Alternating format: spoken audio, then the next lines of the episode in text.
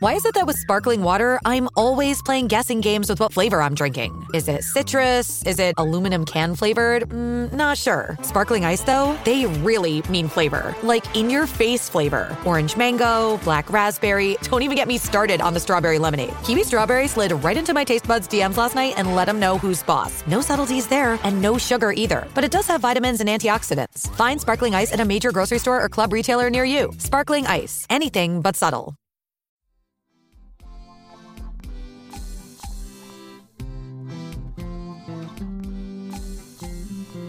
Welcome to Baldhead Bible Podcast, making the Bible come to life, featuring the expository preaching of Dr. John Katzian. Noah was exhausted. Ugh. He has to get out of bed and start this again. And he probably just said, you know what? I'm going to sleep for a little longer when his alarm went off. And he shut it off. I'm just going to sleep for one more hour. And then he felt the cold, bony foot of Mrs. Noah in his back. And she's like, Get out of bed, get working, come on, you got to get this done. And he's like, Oh, it's so hard. He gets out of bed, opens the curtains, and stares out at the wooden monstrosity ahead of him. Ugh. I wonder if Noah ever got discouraged. I mean, he worked on this thing for a 120 years. Can you imagine working on one project for a 120 years? And I wonder if some days it was just hard to get up and to get working on it. Because I sometimes wonder if Noah looked at it and said, This just looks like a big barn. When I look at this and Am I sure that this is what God wants me to do? Then I can imagine he goes into the kitchen and gets his coffee and then walks out to the work site and stares at the big, huge barn and wonders, I'm following Yahweh. I'm obeying him. But man, I sure hope this is right. Sometimes I get discouraged in the moment and I don't know if this is right, Yahweh, but I'm going to trust you. I'm going to obey you. And I can imagine he looks at the newspaper of the day and flips open to the latest headlines and Insane man building large boat in yard. Check out story today. I wonder if people came from far and wide to check out this massive boat that Noah was building. And did Noah call it a boat? And I wonder if people came from miles and miles around just to make fun of him. Thinking, what is this thing? I wonder if his neighbors started to sell tickets. Come check out Insane Man who builds boat in the middle of the dry land where there is no sea. It's amazing, you know, and I can imagine people come from miles around just to see this. But not only that, he looks at the headline and headline after headline that's not making fun of him. Headline after headline is full of more and more sin, failure, stories that go against the very heart of God. And Noah knew that. And I wonder if he got discouraged and he thought to himself, man, I feel very alone. Is this worth it? If you've ever felt alone in your stand for God, and if you've ever felt, is it worth it to obey God when it would be so much simpler just to give in and go along with the rest of the crowd? If you have ever felt that, well, have I got a story for you. I can imagine it took Noah 120 years to build the ark. And I wonder, year one, he starts off pretty strong, pretty encouraged, but I wonder if year 70, year 75, year 100, if Noah starts to get discouraged. But Noah, it says there in Genesis 6, did all that God commanded him. He did it indeed, one version says. Basically, at the end of Genesis 6, it's repeating this idea that Noah obeyed God. Yes, he obeyed God. He just did what God told him to do. Man, what a way to live the Christian life. Just obey God no matter what the circumstances tell you, no matter how insane it seems to be. Just obey Him, trust Him, Obey God. That's the key to the Christian life. See, it took him 120 years, but year one, God came to Noah and said, I want you, Noah, to build an ark. Now, the word ark basically means container, vessel. It doesn't mean boat. God just came to him and says, I want you to build a vessel. I want you to build a container. The only other time this Hebrew word for ark is used is in Exodus, where Moses, as a baby, is put into this little basket and is floated in the river Nile. Well, that little basket is the Hebrew word for ark. It's this container, it's this vessel. So God comes to him and says, Hey, Noah, I want you to build an ark. And Noah's like, All right, let's do this. Now, Noah had been and was a worshiper of Yahweh. And it says in Genesis chapter 6 that Noah found favor in the eyes of the Lord. And when Yahweh looked down on earth, which probably was about 3 billion to 7 billion, this was a massive amount of people. When he looked down on earth at that time, when he looked inside everybody's heart, everybody's mind, everybody's thoughts, all he saw was evil continually. Everywhere he looked.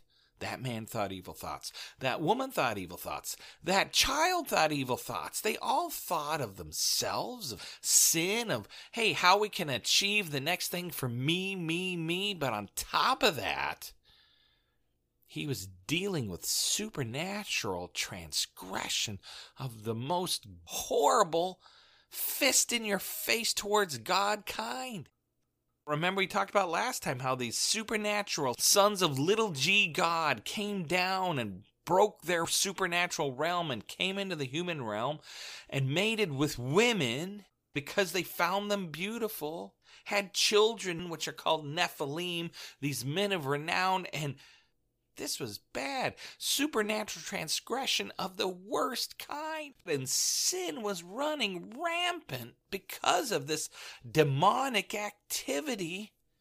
Genesis 6 says these demons, they're going to be judged and chained in pits of gloomy darkness for eternity for what they did. But ultimately, man, humanity, men, women, you're without excuse. You chose to turn your back on Yahweh. You chose to follow the spiritual line of Cain and pursue you and yourself. You opened yourself up to this supernatural evil activity. You allowed it to happen. It's your fault. It's your choice. And throughout the planet, God saw that nobody chose God except one man in his family. It says in Genesis 6 that Noah found favor in the eyes of the Lord. I mean, talk about being alone. Of the billions and billions of people on the planet, you're it. You are the only one standing for God. Because it says Noah found favor in the eyes of the Lord. Why? Because he walked with the Lord. That phrase, walked with God, is later on used in 1 Samuel to convey this idea of men rubbing shoulders with other men. You know, David's troops were together. They walked with each other. They rubbed shoulders. And I just think that's a neat concept. Noah found favor because he rubbed shoulders with God. He knew him intimately. He listened to Yahweh. He rubbed shoulders with Yahweh. He knew his God and he walked with him day after day. Wouldn't that be great to be said of you? Man, I struggle just to get out 10 to 15 minutes worth of devotions every day. Well, it says that Noah walked with the Lord. And thankfully, Noah's family also walked with the Lord. And I just think that's a neat idea how Noah, the head of the family, the father, he followed the Lord. And guess what? He had a son named Ham, he had a son named Shem, and he had a son named Japheth. And they also followed the Lord. And Mrs. Noah, we never know her name, but Mrs. Noah also seemed to follow the Lord. And Shem, Ham, and Japheth eventually got married, and their wives also followed the Lord. So eight people eventually got on the boat. Eight people followed God. So God looks at this planet and he looks at the divine transgression of these evil supernatural beings. And he says, Enough is enough. I've got to wipe this out. I'm sad. I got to start all over again. And so he comes to Noah and he says, Listen, I'm going to have to send a flood. I'm going to have to send a, a flood that's going to wipe out every living thing on this planet. It actually says there in Genesis 6 that every breathing thing, every animal that breathes, that takes in oxygen, guess what? It's going to be wiped out. I'm going to have to start again. It's interesting, too. He says that the reason he's doing it is because man has become so corrupt. Also, they've corrupted the earth, and that word corrupted conveys this idea of destroyed.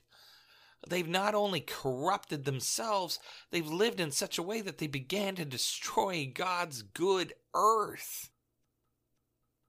Their evil lives were corrupting the things around them to the point where they were destroying things. God says, I've got to wipe this out before it gets even worse. And with this divine transgression, I've got to stop this. And so, Noah, I'm sending a flood. But, Noah, I want to make a covenant with you and your family because through you eight people, I am going to preserve the rest of humanity. Man, I wonder if Noah thought, well, how are you going to do that, God? What's going to happen? He says, Well, first of all, I'm going to wipe out everything by sending a flood. And Noah's like, Oh, cool, a flood. Uh, what's exactly a flood again? Maybe Noah knew about a lake. Maybe he heard of some oceans. Back then, the world was one huge landmass, and we don't really hear about oceans. We hear about the Euphrates River and some of those other rivers there in the Garden of Eden, but Noah would not have heard of enough water to make a flood. And I wonder if he wondered, how is God going to wipe out the whole world with that much water? Well, I just got to believe him.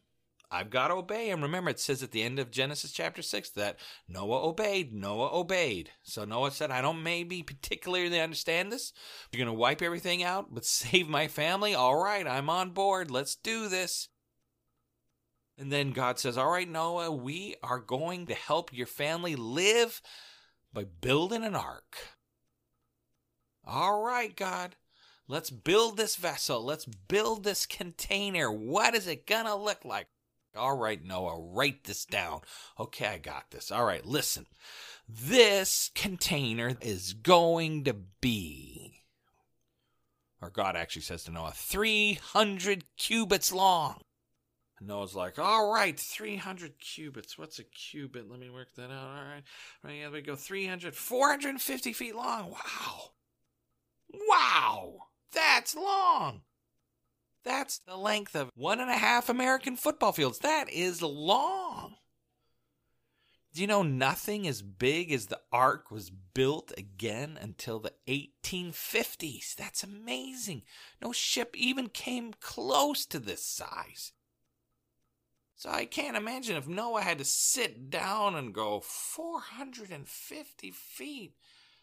I was hoping to build it in my driveway. Now I've got to buy land and buy two basic football fields, three if I'm how am I going to do that? And then God says, "All right, I want you to make this 75 feet wide." Wow. I don't know if I can do this, God. This is huge. This thing is going to be massive. Oh my goodness. How tall is this thing going to be? God said, I want this to be 30 cubits high. And Noah is thinking, 30 cubits high, 30 cubits high. Oh, That's 45 feet high. That's taller than a three story building. I can imagine Noah looks up That's huge. Three stories high.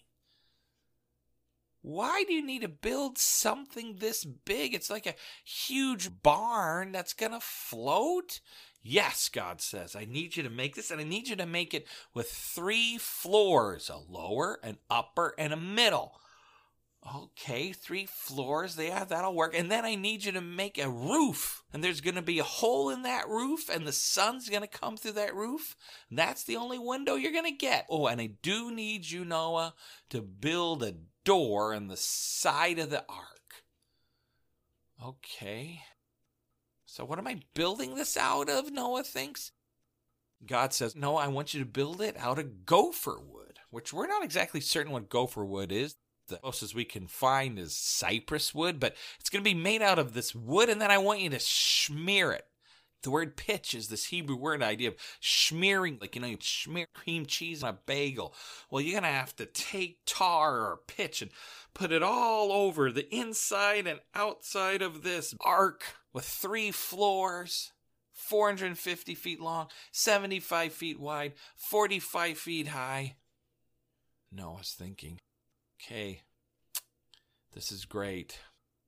This massive barn essentially that I'm making with a hole on the side. This is going to be a door. And God, why am I doing this? Okay, a flood's to come and wipe out everybody. Seriously, I don't need that much room for my family. There's only to be eight of us. Maybe we can make this smaller. And I can imagine God says, Noah, listen, stop. I'm preserving you and your family. But I'm also to preserve all the animals and all the food that you're to need to survive during this massive flood. Noah's like, Oh, I get it. You're going to save me and my family, plus all the animals you need to start a new world after the flood's over? Exactly, God says to Noah. You are going to have to collect two by two, male and female. Every type of animal that breathes air, you can skip the fish because they can swim in water, but every other type of animal that breathes air, every bird, every land animal, every creeping animal, you've got to get them on the ark, two by two, male and female, because we have got to save the world. Noah's thinking, how in the world am I going to get that many animals on the ark? How is this going to work? And I wonder if Noah, year two or year one, began to stress. And he's like, Nope. I have got to live and obey him no matter what. Talk about faith. Hebrews 11 uses Noah's life as an example of what it means to live by faith. He was building this vessel, this ark, but he'd never really seen a boat of that size before, and he'd maybe even never seen a boat. Maybe he wasn't even near the ocean. The sense is he's building this boat in the middle of a dry area with no water nearby. Talk about faith. And then he's got to get animals on the ark. Talk about faith. And then it says that Noah built this big wooden barn on a boat for 120 years. Year one, I can imagine he sets out and writes the plans. Year two, he starts to get the men and women that are going to help him build it. Year three, he finds the land where he can build the thing. Year four, he starts chopping down gopher wood tree after gopher wood tree. Year five, he starts to collect wood to the site and he starts building. A hundred and twenty years he worked by faith. He got up every day and went to the worksite by faith. He dealt with the problems of the workers by faith. He dealt with his mocking neighbors by faith. And then you know what else he did by faith? It says in 2 Peter that Noah was a preacher of righteousness. imagine this by faith, after he got done working on the boat, working on the ark, I think he went down to the town center, stood up on a bench somewhere, and began to preach to the people to repent to pursue righteousness, to follow Yahweh, to stop following these demonic little g gods, to stop pursuing self, to stop pursuing the flesh. Every day is the only person following Yahweh, he got up and he preached day after day. I think he wrote editorials to the local newspaper, to the national newspaper. He probably tried to get as much TV time as he could back then. He was a preacher of righteousness day after day for a hundred and twenty years. He did that by faith. And you know how many people were converted? Just eight him and seven others. Can you imagine how discouraging that must have been to worship Yahweh? Once a week, maybe he led in the worship of Yahweh and people could come and join, and nobody came but his family.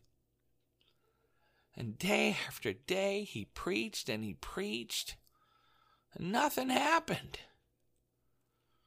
The one thing I will say that I think works in Noah's favor is Ham listened, Shem listened, Japheth listened. Mrs. Noah listened.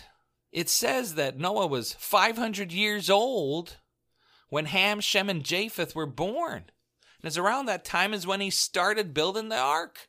And I think he started building that ark when the boys were little and as they grew up, and he told them of Yahweh and of following him. And then they saw in their dad that he's not a hypocrite and that he actually follows through and does what he says he believes and they looked at Mrs. Noah, their mom, and again, the same thing. She followed Yahweh and wasn't a hypocrite and did what she believed. They were like, I want that too. Because can you imagine the pull on Ham, Shem, and Japheth when they went off to junior high, high school? When everybody on the planet thinks your dad is nuts and follows other gods rather than Yahweh, can you imagine the pull on them to go after other things? But they didn't. They followed their dad. And I think, you know, that's a reminder all of us fathers, all of us mothers. God says to go out and make disciples of nations, right? Well, I think one of the best places to start making disciples is in your own home. Do your kids follow the Lord? Do your kids see a dad and a mom who's not a hypocrite, but who says, I'm going to obey God no matter what? And kids, obey God with me. It makes sense. Here, let me show you why. As best you can, you do what's right. And when you do fail, you ask God to forgive you, and then you tell your kids, hey, I'm sorry, I, I failed there. Let me try this again got to build disciples in your own family. And then when Ham, Shem, and Japheth got married, their wives also were like, this makes sense. And, and I want to follow Yahweh. At the end of 120 years of preaching and preaching and preaching, the only people that followed were his family, those eight people. But the thing is, what the people didn't know is that judgment was coming. And the thing is that no one knew that judgment was coming. But think about it for 120 years, I wonder if he doubted. I wonder if he lost some faith some days. But he trusted in God and he knew that despite the circumstances, I have got to trust Yahweh more than anything around me. And if he says judgment is coming and I've got to build this boat to avoid this judgment, I have got to do that. So, nearing that 120 year end, how in the world is Noah going to get all those animals on the ark? And how many animals would you need? Well, it's interesting. It says in the book of Genesis that God wanted two animals of every kind on the ark. So you don't need every species of dog. You don't need every species of bird. You only need one species of the dog kind, one species of cat to produce other kinds.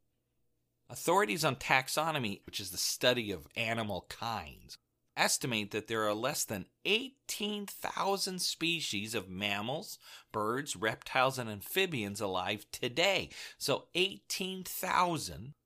If you include a larger number for animals and, and mammals and birds that have gone extinct, the ark would need to hold about, some experts estimate, about 75,000 different animal kinds. So, what they look at is the dimensions of the ark 450 feet long, 75 feet wide, 45 feet high. When they look at that, they think, given that dimension, easily this ark could hold about 125,000 animals. So you only need 75,000 animals to reproduce all the kinds that are going to come out of that. But the ark could hold up to 125,000 animals.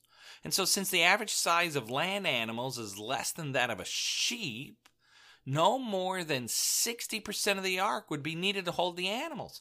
And if you get the animals when they're babies, not as adults, full grown, but as little babies, you probably need even less room. So you only need about 60% of the ark, and the rest of the ark can be used for storage, for food, for water. And you know, the other interesting thing about the ark is that proportionally, its length is 10 times its height and 6 times its width. And if you take those dimensions, it's the exact proportions that are used when they make modern cargo ships. This huge, massive boat, which again, they wouldn't build anything as big until the 1800s. You'd only need about 60% of it to hold all the different animal kinds you need to reproduce life after the flood. But still, you got the problem how is Noah going to get them on? Well, I can imagine. A couple months before the end of the 120 years, Noah wakes up. He opens his curtains to look out at the ark, and whoa. What is that? I can't see. What is there a cloud? There's some gray. Is it still dark? Is it daylight savings time? What what time? I can't see where. Uh, what? Then he's oh, it's something in front of the window. It's wrinkly gray, and what is that? And he runs out and you see something with a long nose, big flappy ears, this massive animal with gray sort of wrinkly. It's it's an it's an elephant. There's Mr. and Mrs. Elephant. And then maybe the next day, lumbering in and he sits down quietly, you know, while Noah's trying to saw some wood. He looks over, and it is the scariest looking grizzly bear you can imagine. But it's Mr. and Mrs. Bear, and they just sit there, quietly eat, quietly sit, getting along with the elephant, and then maybe the next day comes a tiger, Mr. and Mrs. Tiger. And then the next day, boing, boing, boing, here comes Mr. and Mrs. Kangaroo. And then the next day, boing, boing, boing, boing, boing, boing, here comes Mr. and Mrs. Rabbit. And here comes some, ugh, some sort of frogs, boing, boing, boing. Noah didn't have to go out and find the animals. Instead, slowly over time, the animals came to Noah. It says right there in Genesis chapter 7 that Noah was waiting on the ark and the Lord brought the animals to him. Pairs of animals came to Noah on the ark. This is one of the greatest miracles of all time. Nowhere does it talk about Noah going out and trapping these animals and dragging them in. It says that these animals came to Noah. Can you imagine? It's like that scene from The Lion King when all these animals show up at this Pride Rock to see the baby lion becomes the new prince. They know where to go, you know? It's the same thing with the ark. These animals just show up. I wonder what the neighbors thought when a big turkey came in or a big albatross landed and, you know, and pooped on the neighbor's car. And they're like, whoa, what is that?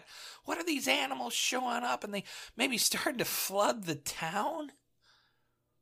And I also think God probably kept them under control so the bear didn't eat the elephant, so the tiger didn't eat the rabbit. That must have been encouraging to Noah, you would think. And that also must have been an eye opener to the people who weren't listening, who rejected him again and again. And finally, at the end of the 120 years, he's built the ark. And God says to Noah in Genesis chapter 7 the flood is about to come. Get on that ark. So for the next seven days, Noah got on the ark, and so did the animals. And I can imagine they lined up in a nice row. Again, I think God kept everything orderly and neat. Again, one of the most amazing miracles of all time. The elephant walks up to the lower floor, finds its cage, gets down. The rabbit maybe gets all the way up to the third floor. The bird maybe flies up a little bit and finds his cage in the second or third floor. And animal after animal gets on the ark. And I think Noah at night goes out and preaches and preaches because he knows he's got seven days left before the flood's coming, seven days before judgment. People, listen. The Lord is sending a judgment. Get on the ark. We have room. And you would think the people would wake up. What do you think all these animals in the middle of your city are here for? Do you think I'm making all this up? But they didn't listen. And I bet they mocked him even harder. I bet they mocked him even worse. And finally, on the seventh day, the last rabbit, boing, boing, boing, gets on the ark. And God shut, boom, the door of the ark. It's shut. It's completely done. I can imagine the people are standing looking at this for the past seven days. One guy says, Looks like a big barn to me. Yeah. So now Noah's in there with all the animals in his barn. they all start laughing. And they all start, Oh, he's got some food. Yeah. But what are they going to do with there? Can you imagine the mess they're going to have to clean up? It's going to be funny watching them walk out of there when nothing happens and then bloop First person feels it. Whoa, what's that on my head? Bloop.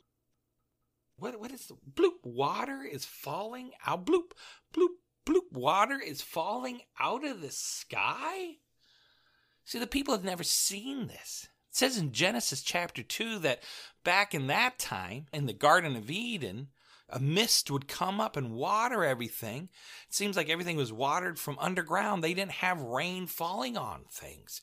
And I think even after the fall, even though sin cursed the world back then, it seems like things were watered from underneath because it says there in Genesis chapter 2 that the people had not experienced rain yet.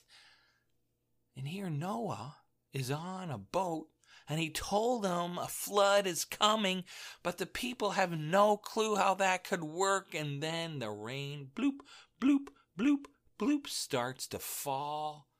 And people are thinking, what is this? And then the people look up. And then the most amazing thing happens. The most frightening thing they've ever seen. Well, if you come back next week, we're going to find out what that was. But the thing I want to end with is this. Some of you are like the people in Noah's day.